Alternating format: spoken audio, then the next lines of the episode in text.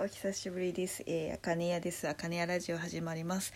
えっ、と今日は、えー、あかねやのお茶会をやった日なんですけども、えーお越しいただいた方ありがとうございました。なんかねこういうなんて言うんでしょう。あのーまあいろいろ流行り病のこともあり、いろんななんだろうな我慢を強いられてる人もいれば我慢することで自分の身を守ることを優先してる人ももちろんいると思うしいろんないろんななんかねうん不安だったりいろんなことがあると思うんですけども、えーまあ、基本的には参加したいと言ってくださった方がほとんど欠けることなく来ていただきまして本当にありがとうございました。まあ、あのやっていながらなる一緒にねやってくれてるなるみさえちゃんともあのどの回でもちょっと割と言ってたんですけどうーん除菌滅菌っていうことにとらわれすぎてなんかそういうのに頼っていろんなものをね買いあさったりすることもうんと必要量は必要必要最低限の分は確かに必要なのかもしれないけれどもあのなんていうのかな。体の内側からね自分のこう体をバリ防御する力っていうのはみんな人それぞれ持ってるわけだからその力を高めるっていうこともやっぱりちょっと目を向けなきゃいけないことだと思っていてでまあお茶っていうこと自体もねあの抗菌作用があったりとか、まあ、あの体、まあえー、とここういううちのお茶会はさえちゃんがいろいろいつも旬のものを必ず入れてもらえくれるんですけど今日はそうね吹き,、えー、と吹きのとうをね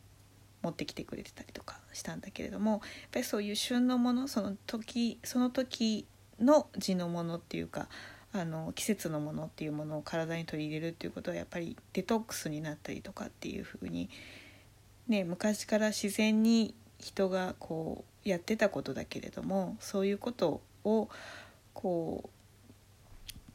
取り入れることで自分たちのそれぞれの体が持ってる力を高めることはきっとできると思うのでっていう話もしながらねやったんですけどね。まあ、あの一応あの換気も大事なので、まあ、この茜屋自体が結構ね自然換気ができてる場所なんですけど 閉めててもちゃんと換気ができてるみたいなあの場所なんですけどでもあの、えー花粉症の人とかもいるんだけどまあちょっとあのすいませんっていうことで、えっと、玄関も窓も開けさせてもらったりとかちょっとしたりとかして。えーできる限りのことあとはまあ入る時に抗菌抗菌っていうかその滅菌するようなスプレーをちょっと振ってもらってから入ってもらったりとか。あと、えー普段だと茶葉とかを、えー使う茶葉をちょっとこう一つまみそれぞれこう手に取ってもらって口で入れてこうかん食べてもらったりして味もお茶を入れるお湯を入れる前の茶葉とかを味わってもらうということをやってるんだけど、まあ、今回はこううん、シャーレの中に入ってるお茶っ葉をちょっと嗅ぐだけとかそういう感じでちょっとこうそれなりにできる範囲内のことはやるっていうことをややりながらやりました。えねどうだったかな？楽しかったかな？あの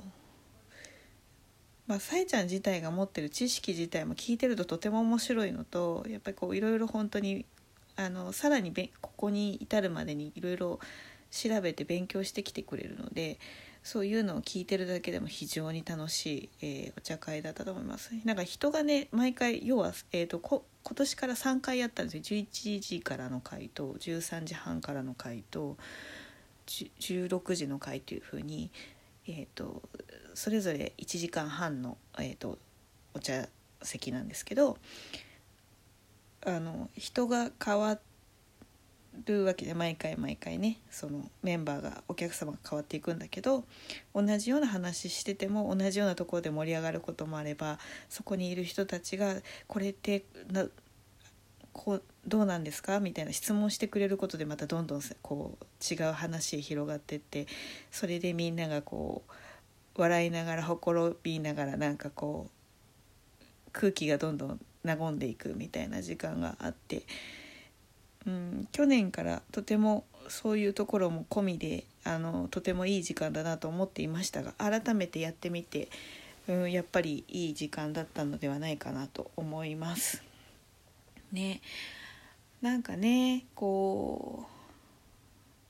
今不安が多いで何を判断自分で判断しなきゃいけないことがいっぱいあるのに判断基準になる情報が追いつかないけどそれ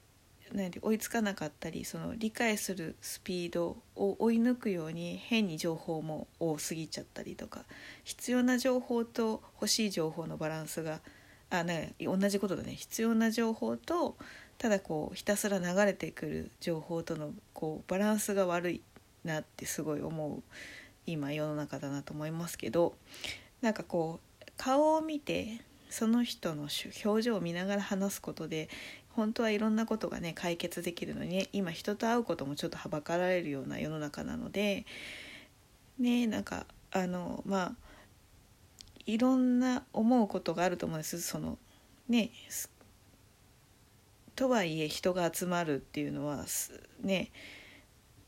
そういうのも嫌だと思う人もいると思うからなんでそういうことするんですかって思う人もいるかもしれないけれどもまあ、えー、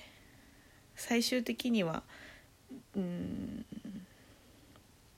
何て言うかな。それぞれがそれぞれ相手のことをおもんばかった上で自分たちのが健康であるという意識の中集まるっていうのとできるだけの、えー、それぞれの防御をした上で集まるっていうことで、まあ、成り立てたと思うので、うん、難しいね。なんかね今ないろんなことができなくでなんかやっちゃいけないぐらいの雰囲気になっちゃってるからそれもどうかと思うんだけどうん。ねえ。なんだろうね。まあ一番いいのは早いことこう収束すること。早いことこうこのなんていうのかな病気の流れが落ち着いていろんな人がこうちょっとでも安心して暮らせる世の中になることまあ待つしかないのかもしれないんですけど。ねえ。でもまあ今日もまたさえちゃんのあのセレクターとても冴えていました。いつも冴え冴えてるんだけど。でもなんかあれだったななんかいつもさえちゃんが自分で仕込んで持ってきてくれるものがいろいろあるんですけど。いやほんと秀逸でしたねあの完熟金柑を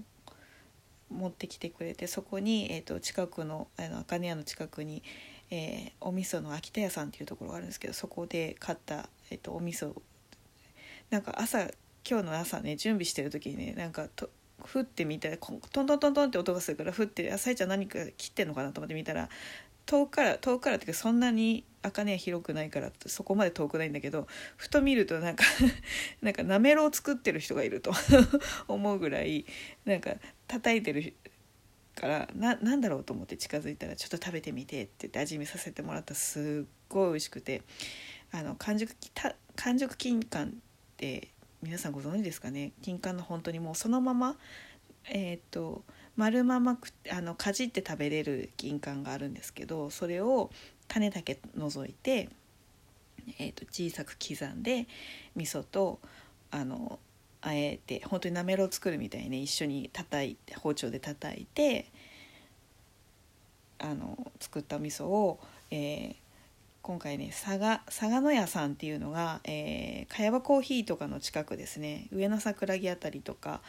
えー、茅場コーヒーのある通り沿いにある、えー、佐賀野屋っていうおせんべい屋さんがあるんですけどそこの、えーと、丸薄焼きっていうお醤油のおせんべいがあってそれにその金柑味噌のせて食べたんだよね。これがまた美味しかったんだよなすっごく。あとはねえっ、ー、とラムレーズンつけレーズンをラムでつけたラムレーズン自家製ラムレーズン持ってきてくれてそれ3年ものって言ってたかな3年前につけたって言ってたかな持ってきてくれてそれをえっ、ー、と根津根津駅えーと、千代田線の根津駅の1番出口と2番出口っていうのがあるんですけどそのちょうど中間あたりにあるセレネっていう、えーと洋菓子屋さんがあるんですよ。そこで出してる燻製ダブルチーズケーキっていうのがあってちょっと何て言うかな。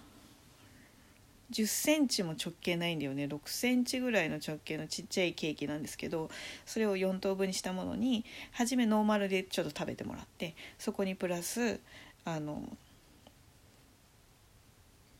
ねラムレーズンを乗っけて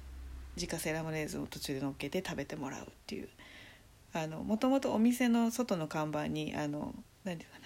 子供に食べ子供には食べさせられないチーズケーキみたいな売り文句があってそれがまずちょっと「ん?」ってなって「面白いね」って言って入って買ってみたらもうそれが非常に美味しかったんですけどただ普通に食べても美味しいんですよでお酒にももともと合いそうなチーズケーキなんですけどそれにねまたちょっと甘みの抑えたラムのしっかり効いた。でもあのレーズン自体もしっかり歯ごたえのまだ残っているラムレーズンを一緒に食べるとすっごいぶる美味しかったですね。ほんとねあとなんだろうね。あのお茶お茶もねふえー、ふきのとうを入れたお茶を飲んでみたりとかねまたそこで風味を変えるっていうね。やり方をしてみたりとかして面白かったですね。まあこうやっていろいろこう何て言うかなこの谷中屋根線に根付いたお菓子やいろんなものを使ったりとかこうお話をしながら、えー、やるあかねや茶会なんですけど次は6月21日に開催予定です。えーと、5月のえー、1日から予約開始にするのでもし興味のある方是非今までのブログや、えーと、と Facebook ページなど見て、えー、ご検討くださいよろしくお願いします。じゃあねすごい12分で終わるようになってきたよ。